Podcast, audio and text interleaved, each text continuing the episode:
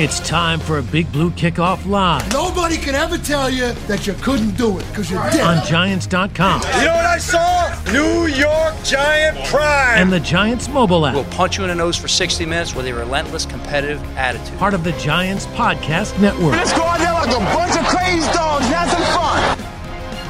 Welcome to the Thursday edition of Big Blue Kickoff Live. Thanks for being with us. I'm Paul Dottino. He is Super Bowl champion putter Jeff Feagles, and we'll be with you for about the next hour, or maybe a little less than that, to talk about New York Giants football. But more importantly, we want to remind you you can find an archive of this show and our entire podcast network on the Giants mobile app, podcast platforms everywhere, and at giants.com slash podcasts. Now, today we are not taking phone calls. We've told you all week we are doing taped programs. Uh, we are unable to hook up the phone lines for those phone calls, but we are continuing our team previews of the Giants' opponents as we go around to the summer camps and find out what the Giants are likely to face during the 2021 season. So, Jeff, today we'll be talking about the New Orleans Saints, a team that will play the Giants on October 3rd uh, as the Giants uh, renew what has been, I guess, a one sided affair over the years. I remember that game when Brees and, and Eli Manning threw for a combined 13 touchdown passes in the Superdome. Brees had seven, Eli had six. Uh, that's not been a good place for the Giants to play over the course of time. Well, it's tough for any team to go there and play um, in New Orleans, no matter what. I mean, that's a tough place to go. Tough, tough crowds, loud, everything.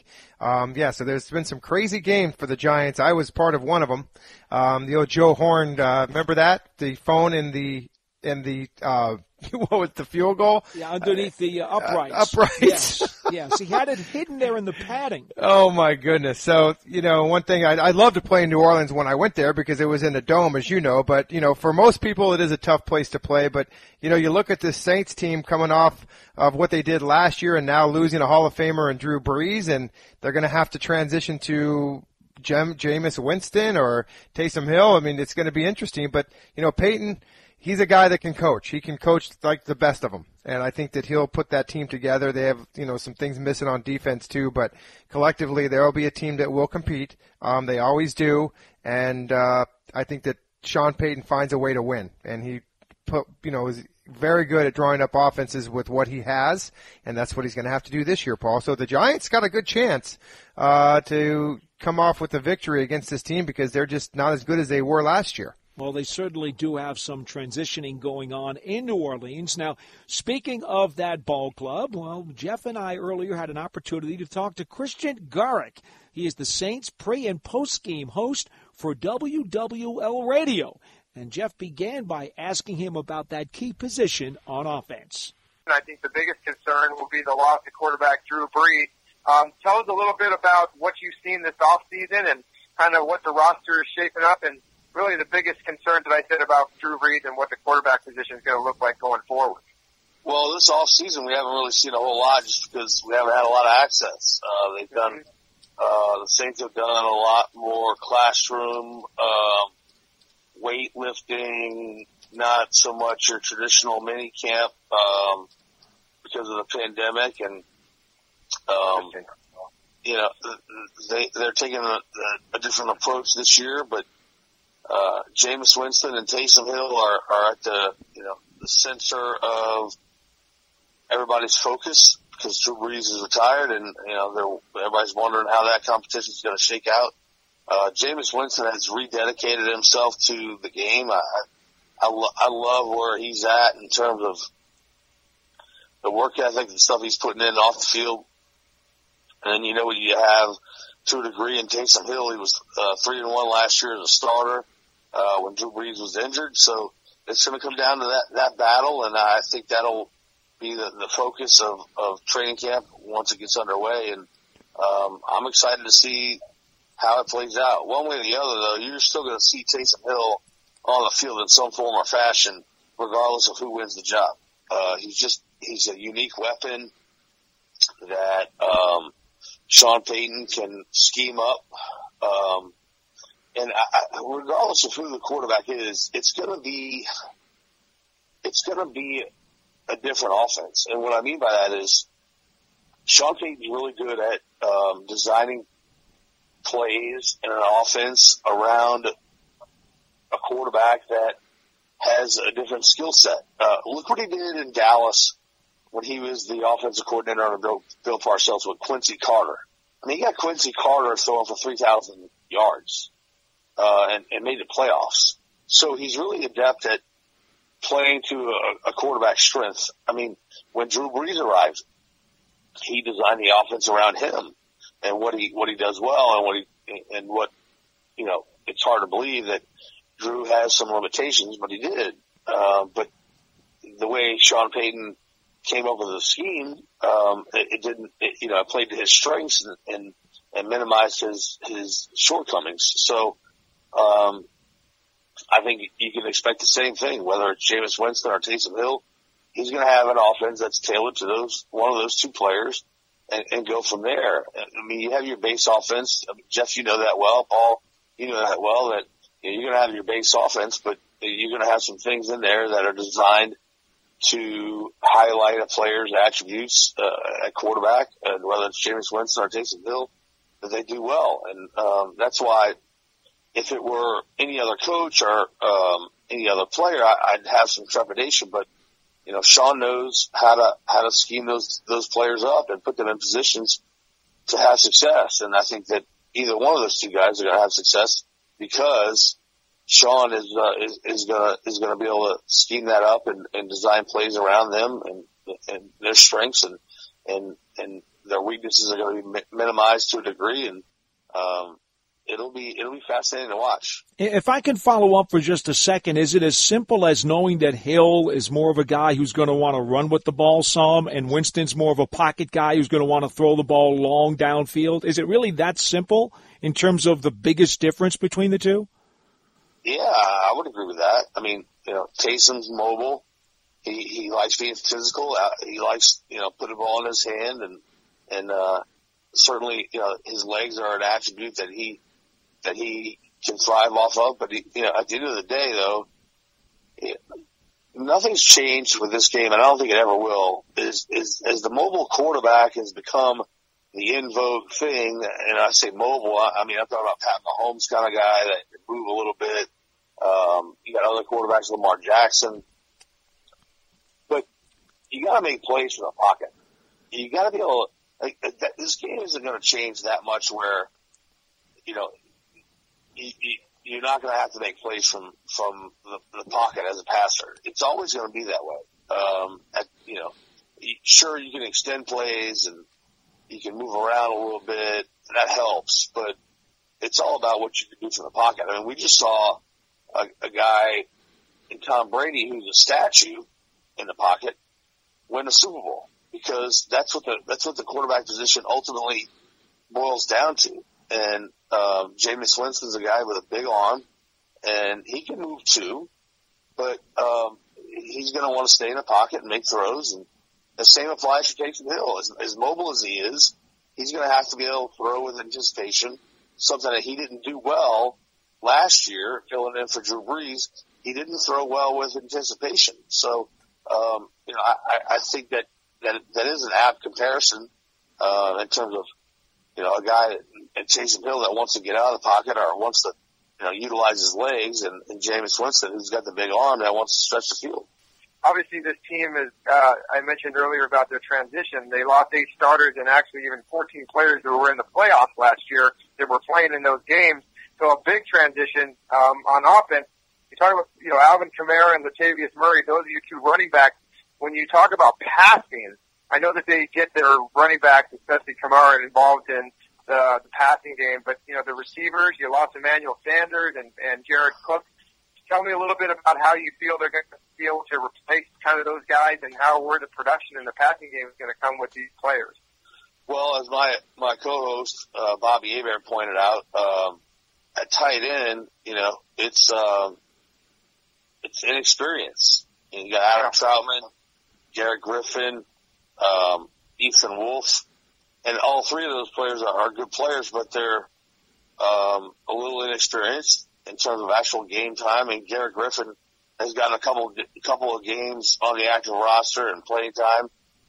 Adam Trautman's the rookie out of Dayton, third round pick. Uh, Ethan Wolf is the is the veteran, the journeyman that has been around for a little while, but hasn't necessarily been a standout.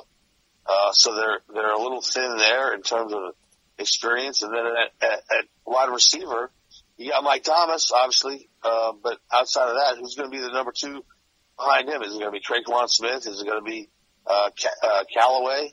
Uh, I mean, it's, it's unknown in terms of who's going to be the, the complement to Mike Thomas at, at wide receiver. And like, like, as you pointed out, there's a number of ways that Sean Payton and the Saints have uh, offensively operated even without a true number two wide receiver. They, they, they get a number of guys involved in a passing game, whether it's tight end, wide receiver, running back, Ty Montgomery, Alvin Kamara. I mean, there's a number of ways they can do it, but um, to sit up here and say that this is a wide receiver corps that rivals the likes of Marques Colston, Lance Moore, and Robert Meacham is a stretch. I mean, those three guys um, had, had proven themselves, and and they were legitimate weapons. So uh, right now, uh, on the outside at wide receiver, you know, Mike Thomas is established. Everybody else is still trying to find their footing, so to speak. I, I got to mention the offensive line a little bit because I think of all the offense, when you look at how things are put together, that offensive line is probably uh, your strongest, the strongest, uh, you know, part of that offense with all the five starters returning. So that'll do wonders for Jameis Winston and Taysom Hill and some of those other guys. And um, you know, it's always nice to have your starters return on your offensive line. That's for sure. Yeah, look, that's that's clearly the strength of this team um, is their offensive line play, in particular tackles with Ryan Ramczyk and Terron Armstead. You got Andrus Peat inside. You got uh, Cesar Ruiz that's probably going to play center this year, and and uh, Erik McCoy, the real McCoy at, at guard. Um, look, that's why they have a chance this year. That's why when you know you say, well, gosh, how are they going to have success without Drew Brees? It's because of their offensive line. They've they've done a good job of keeping that intact, and um, and you know this, you guys both know this that you know if you're strong up front in the trenches, then you got a chance. And I think that that's why the Saints are going to have a chance this year. The over and under win totals at nine and a half, and, and that's largely, I think, because of the, the offensive line, and uh, it's it's one of the best offensive lines in football. And um, you know, whoever's quarterback, that's going to help them. But I think you're going to see more of a running uh, attack. You're going to see, you know, I think you're going to see more runs than than we traditionally saw uh, under Drew Brees. You're going to see a, a rushing attack um, being implemented more so than than we have in the past with that offensive line and the new transition to a quarterback, whether it's Taysom Hill or Jameis Winston. If they do that, do you see carries being split a particular way between Kamara and Murray? And I don't know if, if Montgomery or Washington even figure into this, or do you think they, they might just kind of make Kamara the, the uh, bell cow? No, they have to split the carries. I mean, uh, Alvin Kamara's got great balance. Got great, um, he's got great, he's got better power than people give him credit for. He's stronger than, than maybe you think. Um, but you got to split those because Alvin Kamara's going to be heavily involved in a passing game as well. So you're going to split those carries between him and Latavius Murray. And um, heck, who knows? You know, uh, they might they might bring in a third running back. They've done that before where they split, you know, three running backs. So in 2009, they had Pierre Thomas, Reggie Bush, and Mike Bell. All three of those guys played significant roles in the running game. Um, so I, I think you could see something similar to that uh, here in the future. But I don't think you you put it on Alvin Kamara uh, just because how involved he's going to be in a, in a in a passing game, but also, man, it's a long season, and then you, you, you tack on 17 games, and uh, I don't think Alvin Kamara's meant to carry the football 25 times in a game. I just think that's a stretch. You know, Christian, uh, with the New Orleans Saints, you always, I think a lot of people always focus on the offense because of uh, Sean Payton and Drew Brees and Kamara, and the defense kind of just gets kind of shoved under the rug a little bit. But when you look at the transition the defense is going to have to make this year, they've lost a lot of players too on that side of the football. especially Trey Hendrickson, who went to the Bengals in free agency. That's 13 and a half sacks out of that defensive, uh, the edge rusher. And you got Cam Jordan, who's getting a little bit, you know, long in the tooth, but still can produce. Um, what do you see uh, defensively? Are there going to be major changes there? Um, talk a little bit about what you think the strengths and the weaknesses are on that side of the football coming up this season. Well, you got a hole at cornerback with Janoris Jenkins uh, gone in Tennessee. He's a cap casualty. Malcolm Brown's in Jacksonville uh, along the interior defensive line. Um, Sheldon Rankins is gone. You mentioned Trey Hendrickson. Um, it's a defense that's that's in flux, so to speak. Uh, you know, you, you got guys that are going to have to come in. Paulson Adebo, they drafted him in the third round out of Stanford at, at cornerback. Um, so it's a defense that I think um, has some holes. Let's be honest. Um, Demario Davis, a linebacker, has, has been a uh, a big a big addition to the Saints and a big leader. And um, where are the sacks going to come from? You, you pointed it out. I mean, they got Marcus Davenport, who's in his fourth year, who when he's on the field is is a is a is a nightmare. But yeah. but but he hasn't been on the field very often. He's been injured. So, um, you got Carl Granderson, the undrafted guy. Uh, you added, uh, Kpassagnon. I can't remember his first name, but the fact that I can pronounce his last name is a miracle. um, sounds like me. yeah. So they, they brought him in from, from the Chiefs and, uh, they hope to get some production out of him in terms of pass rusher. Um, but it's a defense that I think you got to find an answer. Who's going to be the cornerback opposite of Marshon Lattimore? Oh, by the way, could potentially be facing a suspension because of the off season that he had and, and, and the gun charge that he caught uh, up there in Cleveland, and and um, and you, you don't know whether he's going to be out for a game, two, four, what have you. Uh, so it's a defense that you know has some question marks, and uh, Dennis Allen's a great defensive coordinator, which by the way, I think should get an opportunity to be a head coach again here soon. Um, I, I think that that fit with the Raiders was just not the right fit at all. Uh, that's why he failed the first time. Um, but you know, it's one of those deals where Dennis Allen is, is, is pretty adept as well of, of coming up with his own schemes to having players uh, in the right position that may not be as talented as you would like.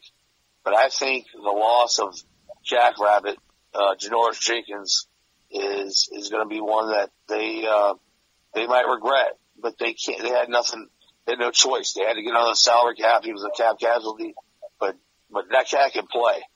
Janoris Jenkins can flat out play. And, mm-hmm. uh, when he was added to this defense a couple of years ago, you saw them make the transition pretty quickly into being I mean, they, they, last year, last year they were one of the best defenses in the NFL. I mean, they were the top defense in, in the league for a, a good six week stretch. I mean, they were that good. I don't think they're going to be uh, as good this year, uh, but I still expect them to be uh, pretty solid. I want to ask you about the linebacker unit because we remember from some years ago the Jets had Demario Davis. The Saints have had him for a number of years now. He's a tackling machine, puts up regularly over 100 every single year. I guess he's the grandpappy of the defense, and he's got to be the glue. And, and then Pete Werner's an interesting guy, second round draft pick who coming out, uh, you know, this year was was ranked pretty highly. I think a lot of people had their eyes on him. Yeah, uh, Mario Davis, I don't understand how the heck he ever got out of the Jets organization, but then again, it's the Jets, so I understand it. Um, and, and then the Browns, he was with Cleveland for a while, but he's been, um, as you put it, he's been the glue of the Saints defense. He's been outstanding, um, a great leader, uh, great football player. Um, Pete Werner, you, you add him to the mix out of Ohio State. Um, you know, the linebacking corps is different than what we're used to seeing uh, in the NFL in general. You're in a two linebacker look more often than not these days in the in the NFL. And when they lost Kwon Alexander last year due to Achilles injury, uh, I thought the defense took a step back. They really had it going. Look at Tampa Bay. Look at the why did they why they what was the big reasons why they they won a Super Bowl? Uh, their linebacking group was outstanding. Uh, Devin White, um, you know, you, got, um, what's the cat's name? Is, um, Lavonte David. You know, those two guys were outstanding for a Bay. So you're really in a, in a nickel defense about 65% of the time anyway. So that, that, that traditional 4-3 linebacker is, is kind of a thing of the past. Pete Werner can run, uh, he can cover, and I think that's a big part of why they drafted him in the second round because so often you're asking your linebackers to cover a tight end, cover a running back out of the backfield, and I'm sure you guys have noticed that man, these linebackers look more like safeties these days than Yeah. do linebackers.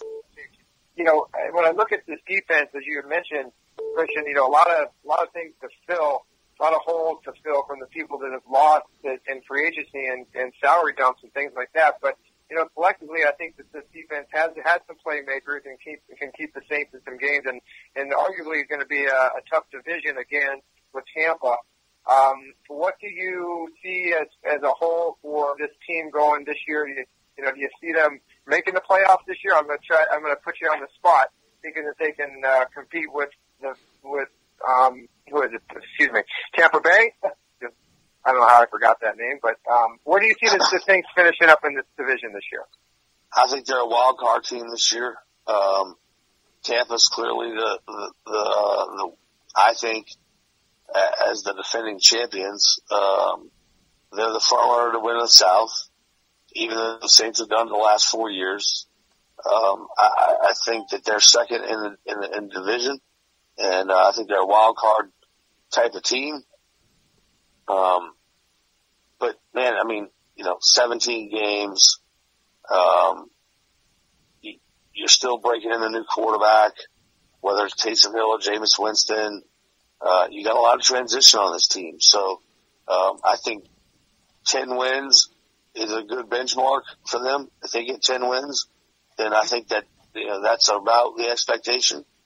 Um, but man, I know this, the Who Dat Nation, the Saints fans are, are going to forever remember the, the no no call and, and the opportunity the Saints had in 2011 and 2018 when they, they felt like that, you know, that was their years to go make another run and it didn't happen. So, uh, now you're, uh, you're without your Hall of Fame quarterback and Drew Brees and, uh, let's see how it all plays out because it's the NFL and this time of year, everybody has hope. Every franchise has hope. Uh, every fan base thinks that this is their year. Um, but you know, you got to play it out on the field, and this will be, I think, the most interesting training camp um, under Sean Payton because there's so many storylines, there's so many ifs and buts and what ifs.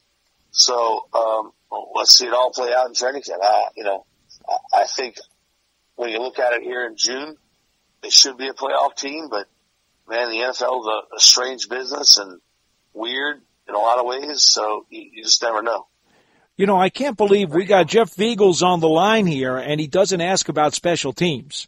I mean, that's got to be a first on this program. But but I got to bring up Deonte Harris, who's certainly a heck of a return guy, and Wil Lutz is a very very good uh, field goal kicker. Uh, how do you see their special team shaking out? Is that a strength, Christian? Is that one of the reasons why you think they can overcome the questions on defense?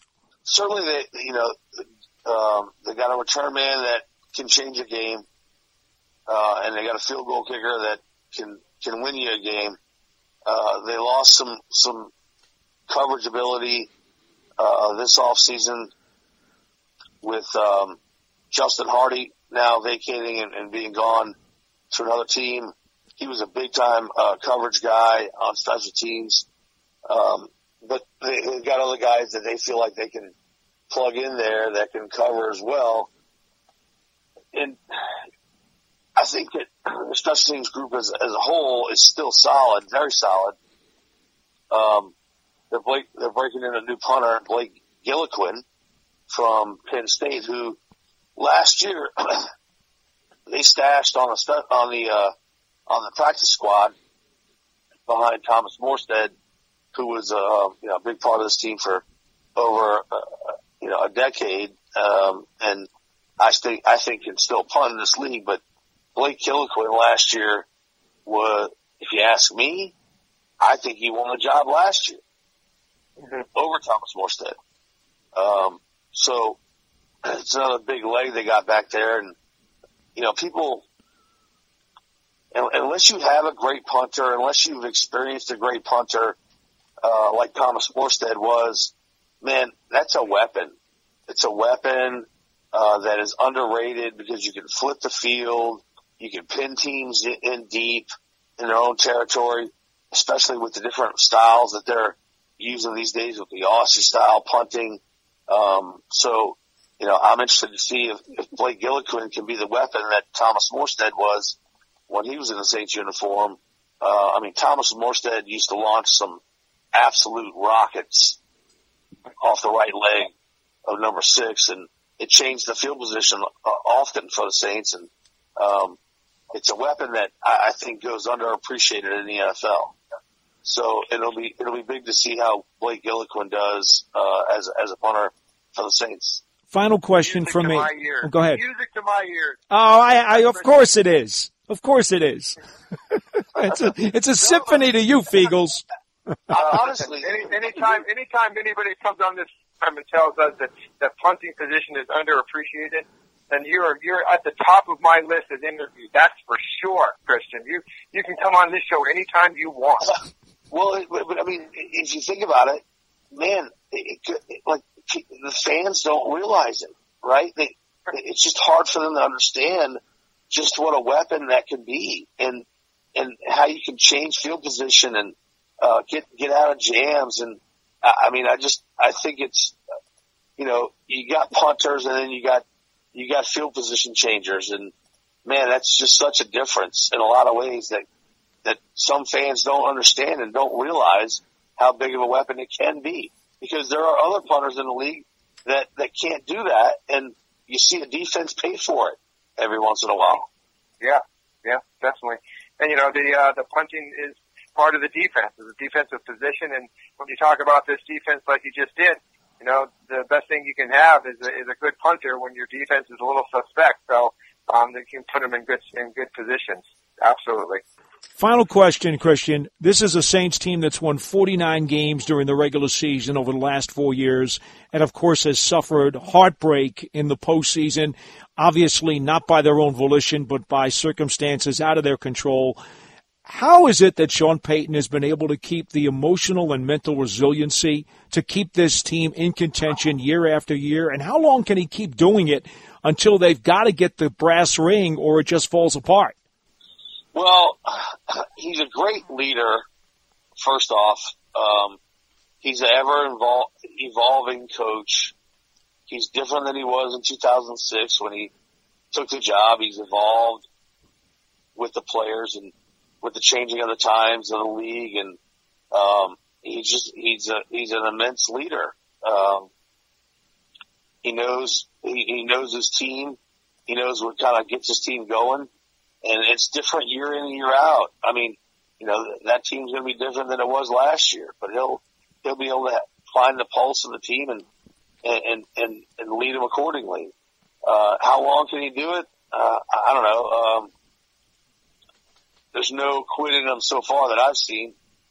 There's no, um, looking past the sport that I've seen from, uh, from Sean Payton, and I think it's going to depend on how much success he has outside of the Drew Brees era. I mean, I think there's a part of him that's motivated to say, "Hey, look, you know, I, I loved my time with Drew Brees, and certainly Drew Brees made him a, a better coach, and vice versa."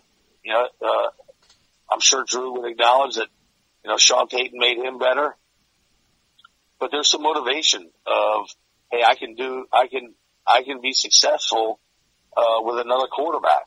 And I think that drives him quite a bit to prove that, that he can have success with a, a quarterback not named Drew Brees. And, you know, as far as longevity, look, I think he's top five coach in the NFL. Bill Belichick, Pete Carroll, Andy Reid, Sean Payton, I mean, th- those are the guys I think that that are the best at their their their trade. And if you know if he doesn't win another another uh, Lombardi, then you know it, it'll be a disappointment. That's why that Nolan no call was a legacy changer for Sean Payton. What I mean by that is if if he gets to uh, another Super Bowl and perhaps wins it over the Patriots, because I think the Saints certainly give them the Patriots a better game than the Rams do. I mean, the Rams didn't score a touchdown. Uh, so, I, you know, if he wins another Super Bowl, then that puts him in the class of an instant uh, first ballot Hall of Famer. Sure. He's not. He's not an instant first ballot Hall of Famer now. He doesn't have two Super Bowls. Um, but I think he's driven. He's motivated to win uh, with another quarterbacks. But as far as long as long as you know, as far as how long he coaches, I don't know. Uh, at least another five years, I would anticipate. We thank Christian Garic for his time, the Saints pre and post game host on WWL Radio in New Orleans. Look, Jeff, he still has the Saints being a wild card team with double digit victories, despite the questions that he alluded to on defense. He seems to think that offensively they've got enough going with Sean Payton's brilliance and obviously a high level of special teams to keep them a very competitive team in that NFC South, which, as we all know right now, is Tampa Bay Buccaneers country.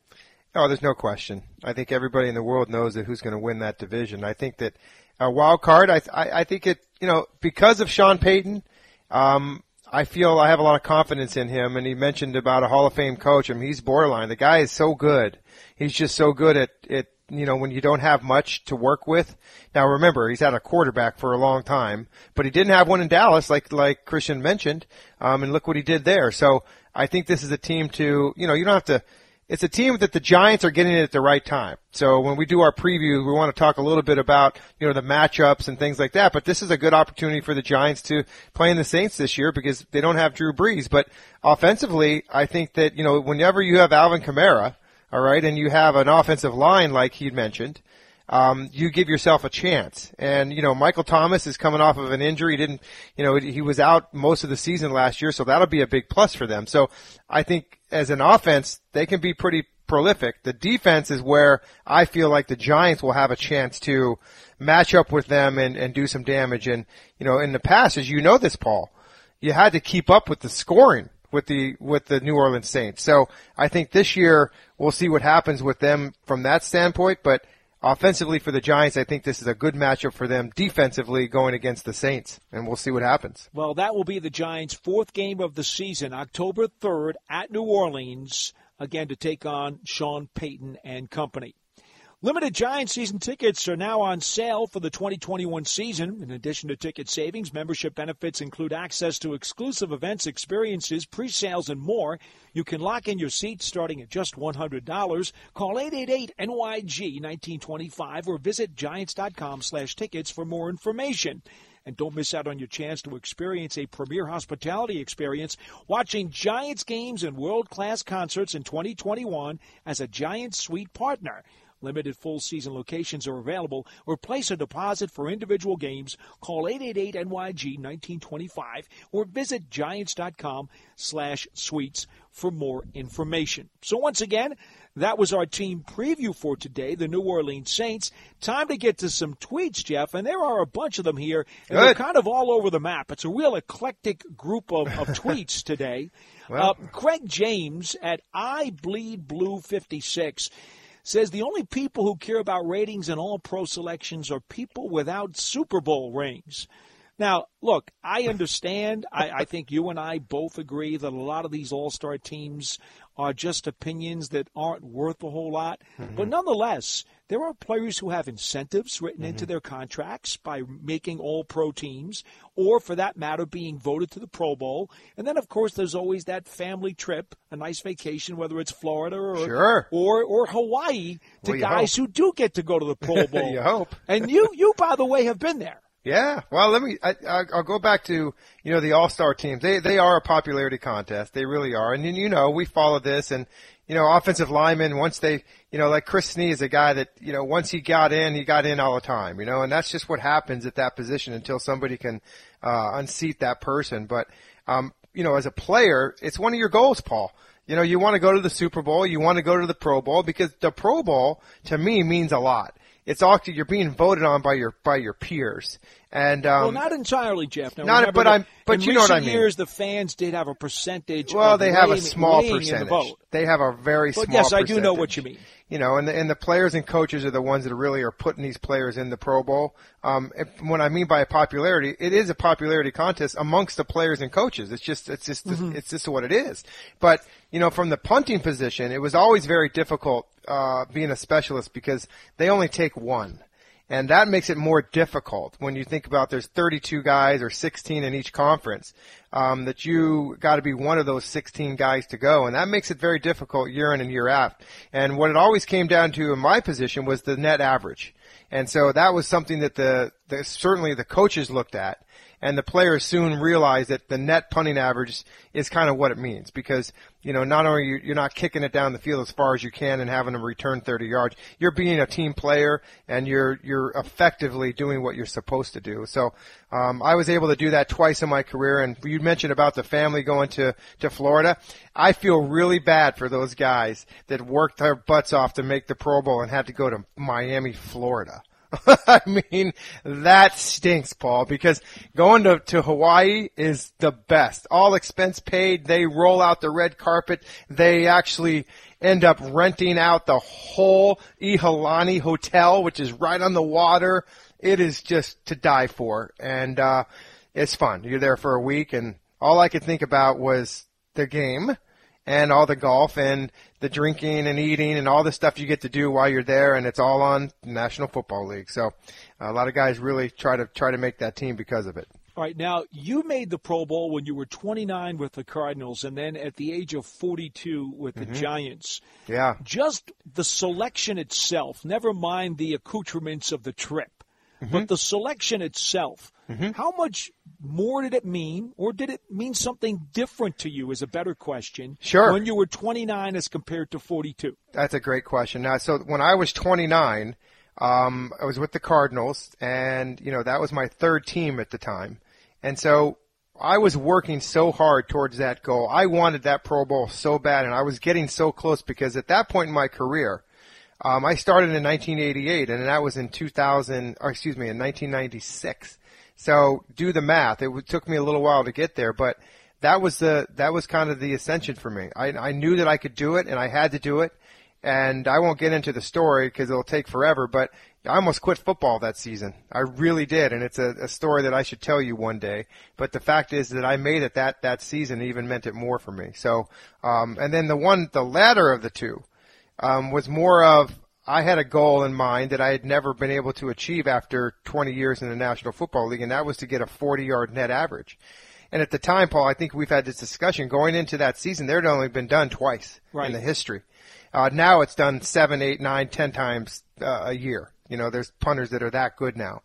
But that was my goal. And um, going into the one of the few la- the last games of the season was um, well when they were doing the Pro Bowl voting. I think it was the third to last game of the year, whatever it was. But um, we were going to Minnesota, and you know what's in Minnesota. It's in it's indoors, and uh, I was I was on I was over 40 yards, and I knew have coming out of that game that I had to keep it. And uh, I had the game of my life, boy. And Tom Quinn will always—he can tell you this story. He's he knew that I was I was kicking away from every guy. Um, I was on the left hash going to the right hash, which I never did, and he was just laughing. He's like, because he we, he knew what I was trying to do. I was trying to get that net average even higher so that I could make that Pro Bowl, and I did.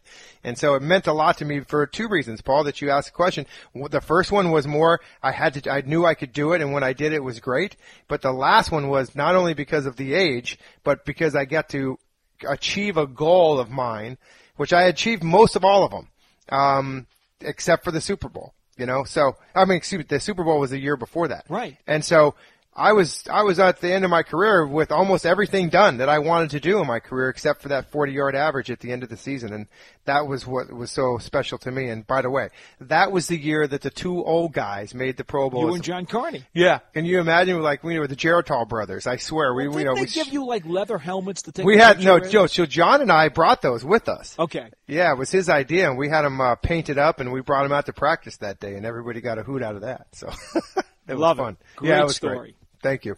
Uh, we go to Rob Giants at NY Football Jesus. Now he's got a couple, but I think the best one here that I'm going to go to. Mm-hmm. He says he was watching the Week Two matchup of the 2009 season between the Giants and the Cowboys, okay. and he says, "Who are some of the players of that generation who you wished were able to see their full potential?"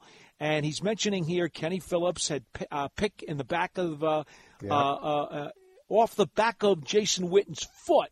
So I guess it was a deflection, a deflected interception. I remember it now that we're mm-hmm. talking about it. Mm-hmm. And he says another one of my guys who I feel the same about is Terrell Thomas. Two guys who were just tremendous skill sets, had Yeah. all the potential in the world to be perennial Pro Bowl players, and knee injuries just really ruined it. Well, unfortunately, that's just the nature of the beast. Um, there's so many players like that across the league that you just have so much promise. Remember the Giants had Steve Smith at wide receiver. Sure, another knee problem. Another Um, another guy totally. I mean, he was a Pro Bowl player. Had a hundred Yeah. catches one year. I mean, hey, let's even go even a little bit further. The Giants' number one draft pick in David Wilson. I mean, come on. I mean, Neck injury. Uh, so you know that's typically what happens. Um, you know when you see a guy come out of college and he's has shows a lot of promise, and you can see that he's going to be a good one. Well, he's probably going to be a good one if he doesn't get hurt, and that's just uh, what happens in this league. The guys just unfortunately, and the knees, depending on the position. I feel like uh, offensive linemen can kind of get over knee problems a little bit better because they're just not out there running all the time and planting and things like that. But you know, you look at defensive backs and linebackers and receivers; those guys, man, knee injuries just can decimate somebody's career when you get those. All right, let's go to another tweet here. We've got uh, one from John Lyons. He talks about uh, the Antrel Rolle interview that's currently up on the Giants huddle, where Rolle just marvels at the grit Eli Manning showed in the San Francisco playoff game. Heck yeah. And he says, It's so true, Antrel. Unbelievable toughness to stand up to that high end punishment. Many of who we consider great have wilted under such duress, but not Eli. Now, we talked about that game mm-hmm. during yesterday's program, but Jeff, you know, you played oh, two dozen years in this league. Is there anybody else that you could think of at the quarterback position that you either saw while you were playing or maybe was a teammate of yours who who was even close to taking the kind of pounding Eli took that day and was able to continue to get back up? Uh, yeah. Um, and you know who he is. Um, Jim McMahon. Uh, I mean, you talk about a guy that would just get annihilated. I mean, and what a tough dude. Um, crazy guy. See, I, thought mean- you were going to say Ron Jaworski when you were with Philadelphia. Well, I didn't play. Ron uh, Jaworski wasn't there when I was there. Okay, Um, that's the true. You were the there court- later on when yeah, uh, Cunningham and McNabb. Well, Cunningham was there. No, no, Cunningham was there. McNabb came after. Okay. We had a slew of quarterbacks in there when. Um, see, what happened was Randall was the guy, and then we went up to to Green Bay, first game of the regular season, and Randall got blew out his knee. And so uh, McMahon was the backup. He ended up starting that year, and we had a bunch of a slew of quarterbacks for the next year or two just come through there, That's and it was right. a turnstile. Um, but Jim McMahon was uh, a teammate of mine in Philadelphia, and he's also a teammate of mine in Arizona. But you know, he was on the back end of his career. But when you look at what he did when he was with the Bears, and he was a tough guy, man. He was. I mean, really, really tough dude.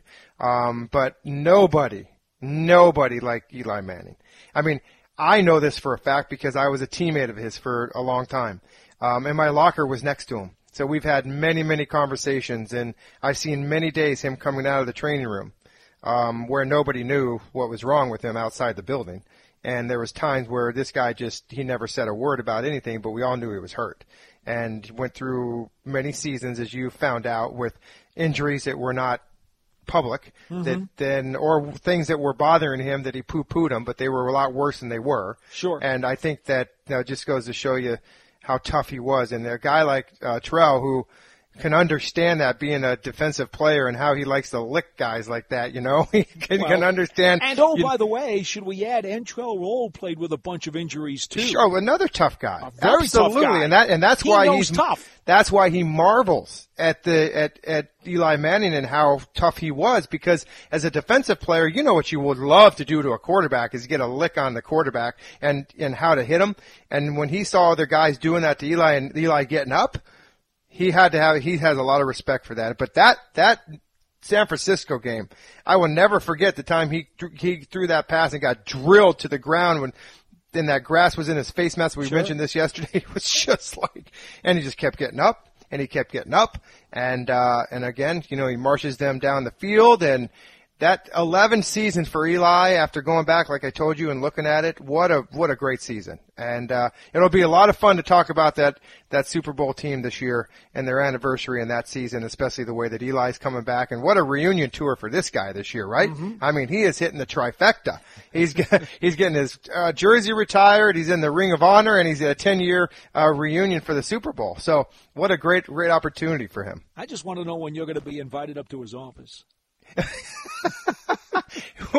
I'm telling you, I, I know, well, we've all been up to the, I don't know if you've been upstairs, but there's an office for him. It's just, it's kind of funny. How long, how often will he be in that office? And knowing Eli, there will be nothing in the office. You know, he's not going to put anything in there to, to show off because that's just not what he does. you Only know? a picture of his family, perhaps. That there'll be some other thing, you know. O'Hara will probably have a picture in there too because they're buddies, you know. And uh, or O'Hara will put a picture in there to make sure that he has one on his desk or something. But I just wonder if O'Hara may sneak up there and prank. That's what Of I cour- wonder. yeah, yeah. It wouldn't surprise me at all. No, All right. but the first thing is we got to get back in the building to do that. That so as soon as that happens, then we'll oh, be yeah. Please, let's get that day sooner rather than later. we have Rick Williams uh, who tweets to us. Uh, he says, and I can, I don't know where he got this from. The I heard the Giants are linked to linebacker KJ Wright, free agent from Seattle. Is there any truth to that? And what does he bring to our defense? Well, first of all, Rick, uh, there's no evidence that the Giants are shopping for KJ Wright whatsoever, not that I know of. And quite honestly, I think Jeff will agree with me here. Right now, the Giants have so many numbers at linebacker, Yeah. uh, and they also don't necessarily have a ton of cap room to spend on a veteran.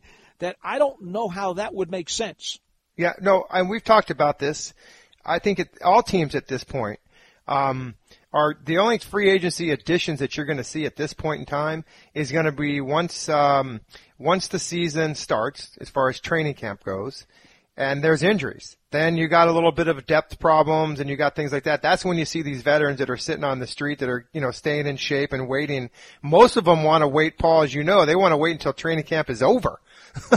you know, the last thing they want to do is, is, although, but some of them do want a job, but that's where I think that most teams would replace guys, um, or bring in these veteran free agents that are on the market right now because number one, they don't want to pay them because a lot of these teams, their caps are set. They're ready to go. They've got their draft picks signed and, um, they're ready to move into the 2021 season. And I think that if the Giants are going to get another linebacker somewhere, they're not happy with their depth that they have or somebody got hurt. And, um, certainly that's the case with every position, not just a linebacker. No, I I think you know where the Giants are now is pretty much what they're going to have going into Yeah. training camp. This is, you run what you brung right here. Exactly. You know, this there is may it. be some tweaks later on. There always is. You know, right? Well, because you know, you know, we see this all the time, Paul. Um, we'll be looking out on the field on a training camp morning or afternoon or something, and we'll be doing as we always do. I don't do it as much as you do and the other press guys, but they're always taking the numbers game, right? Where's number 42? Uh, 42. Where, 42 is not on the field because they go, you know how you do it. You go through the numbers. Where's 42? Well, and I'm just using this as an, an example. What happened to 42? Well, we find out later that they cut him. And, uh, and then you're like, okay, now, now the, the secret star. Where did it happen? Where did he go? What happened? Well, they Who's coming up- in? Who's coming in? That's the thing. And so now it's not, it's, it's, it's almost like, okay, he's gone. We we don't care anymore about that, but who's coming in? Who's, who do they got? And, and, and the, what happens is you know this is that, and the coaches will tell every pe- every person on that roster that you are competing with the other 31 teams, the, the guys on those other rosters. So if you're not only competing on the field here in a Giants uniform, you're competing with the other guys that are out there. So if the scouting department and the general manager are getting calls from this and that, and they realize that this other team is going to cut somebody and it goes through the waiver system, they're going to try to upgrade the position, whether you're a second teamer, a third teamer, a fourth teamer. If there's somebody out on the street that's better than you, the team is going to go find them and bring them in and you're gone. And that's the scary part about what you're doing, folks. And that goes to show you how difficult it is to stay in this league because you're always competing against everyone else. There's 1700 or something players in the league that are on rosters on mm-hmm. opening day, but think about all the other players that you're competing against in the summer. There's a lot of them. There's a, what is it now? Although they went to that stupid rule, which I have no idea why they're doing that, from 90 to 85 to whatever. You know, it just makes no sense to me. I mean, seriously, Paul, from 90 to 85? I, I mean, what are you, in a blink of an eye, you're going to get rid of five people? I, am not sure I understand why they yeah. did that either. But uh, my point is, is that you you are constantly competing with other people, and um, you gotta you gotta you gotta compete, man. Every day's a grind, and that's what these coaches will tell you. That you know, and a lot of times, Paul, players do not have the ability to to focus for that amount of time, and that's what's the mental part of this game and the grueling. Now, the training camps these days are not they're nothing like they used to be. You know that, and can you know back in the day with two a days for a month uh, I mean, it was a mental grind, not to mention physical grind. And some guys just can't take it. I mean, I can't tell you, you've been around this game a long time like I have, and there's been players that, where's 42? Well, 42 quit today. He didn't want to happen. be on the team. Oh, yeah. People need to understand that. It does happen. They just don't, they, they realize, okay, I, I'm, I'm buried on the depth chart. I'm tired as heck. My feet are killing me. There's no way I'm going to make this team. What in the world am I doing here? They call their girlfriend, they call their family, they call their wife. They say, "You know what? I'm coming home." And it's uh, it's it's it's that's when that person's dream dies that day, and it's very sad.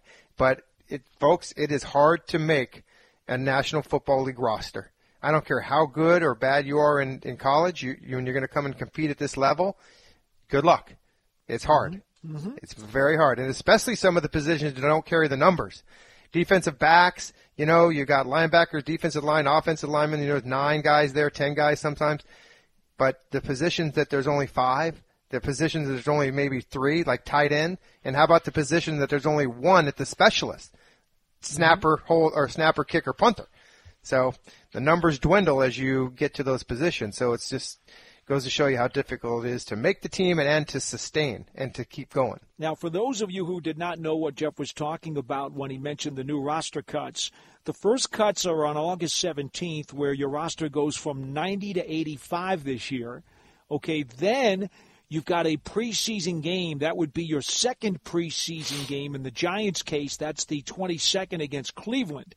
On August 24th, the roster goes from 85 to 80. Okay. Mm-hmm. Then on uh, the uh, the following few days, you've got your third and final preseason game. The Giants on the 29th will take on the, the Patriots in preseason game number three. That's on August 29th. The final roster cuts come on August 31st, which takes you all the way down from 80 to 53. Yeah. That's the new schedule of roster slices that the NFL will implement for the 2021 season. We finish off, Jeff, with a piece of news that came out yesterday. Tom Pelissero, again of NFL Network, uh, told uh, the world, as I guess he was uh, privy to information from the NFL, that players this year have until 4 p.m. Eastern Time on Friday, July 22nd, to inform teams if they plan to opt out of the 2021 season. Now, this is still part of the whole COVID protocol. You know, last year we had a lot of players opt out in 2020 across the league. Mm-hmm. Well, they're also offering opt outs again this season because of COVID. It says here players who are deemed high risk for COVID are entitled to a $350,000 stipend for the season, which is what they also were able to receive last year. Those people are only high risk players. Yeah. Voluntary opt outs are not going to get the stipend that they got last year in the first year of the protocol when they were able to receive 150,000 as a uh, as a token uh, if it were if they were a voluntary COVID opt out. So again, it's going to be very interesting. Uh, according to Tom Pelissero, once again, He says only players who have executed their contracts prior to October 31st of last year are eligible to take the voluntary opt out, which means that this year's rookies are ineligible mm-hmm. to take the opt out unless, unless, you're, unless you're a high risk. He's a high risk. Yeah. That's and correct. I, and, and I don't know what the, you know, there's, there's obviously some guidelines there um, prior, yeah, you know, medical right. history, medical you know, stuff, things, which yeah. we will not get into. Yeah. But the point is, I want people to understand that if you suddenly hear of a player opting out on whatever team it is around the league, mm-hmm. you you will now at least be aware that that option and possibility does exist, even though society seems to be crawling back to normalcy. Yeah. We still have that specter of the protocols hanging over us. Yeah. Well, and, and some guys, I don't think it'll be very high. I, there may be a few, um, but those are extenuating circumstances. So, you know, you have to understand that there's a severe risk of somebody, and I, I don't know how many of those are, but, uh, you know, to me, I, I feel like, you know, league wide, I think that the, the bigger issue with the COVID thing is getting everybody about the vaccinations. Right. And um, I think that's kind of a, a bit of a, a hill climber there rather than the opt outs. I think you'll you'll understand the person that is eligible to opt out and does. Um, with a medical history, you'll kind of you'll figure it out, and there's not going to be very many of them. But I feel the bigger issue, league wide, is the vaccinations and how many teams are going to get to that level, whatever percentage it is that you can open up everything. But as you know, Paul, they've talked about how stringent it's going to be if you do not get vaccinated um, you know, you're gonna have to go through still most of the protocols that you did last year. Almost all of them. They're and very you, tight, Jeff. They're unbelievable. I was reading through them, like you know, the lunchroom. You're you're going to be on the grab and go again. You know, uh, you got to have your mask on, and you're getting tested every day, and you know those kinds of things. And and and we're not here to judge anybody, um, but that's your prerogative, what you want to do, and. Um, it's up to that player, and hopefully most of them will get vaccinated so that they can they can be they can come to the facility and I wouldn't say act, but I would say just go through norm, normality. Which, by the way, once we get there, will be beautiful because we know that things are starting to open up big time in the world today. So I think that you and I both hope that happens soon with us because mm-hmm. we've been kind of we've been put out there and we haven't been able to actually I know Paul you've been around a little bit longer than I have but the first time I was back at the facility was at the mini camp for that one practice and that was the first time I was back there since August I understand. You know? Hey, I tell you something, Jeff. It's been fun going through this hour with you, and we certainly do appreciate Christian Garic, the Saints pre and post game host on WWL Radio, for joining us as well. Thank you, Paul. Appreciate it. Folks, thanks for listening to today's episode of Big Blue Kickoff Live. It's part of the Giants Podcast Network on the Giants mobile app, podcast platforms everywhere, and giants.com slash podcasts. For Jeff Feagles, I'm Paul Dottino. We'll talk to you next time.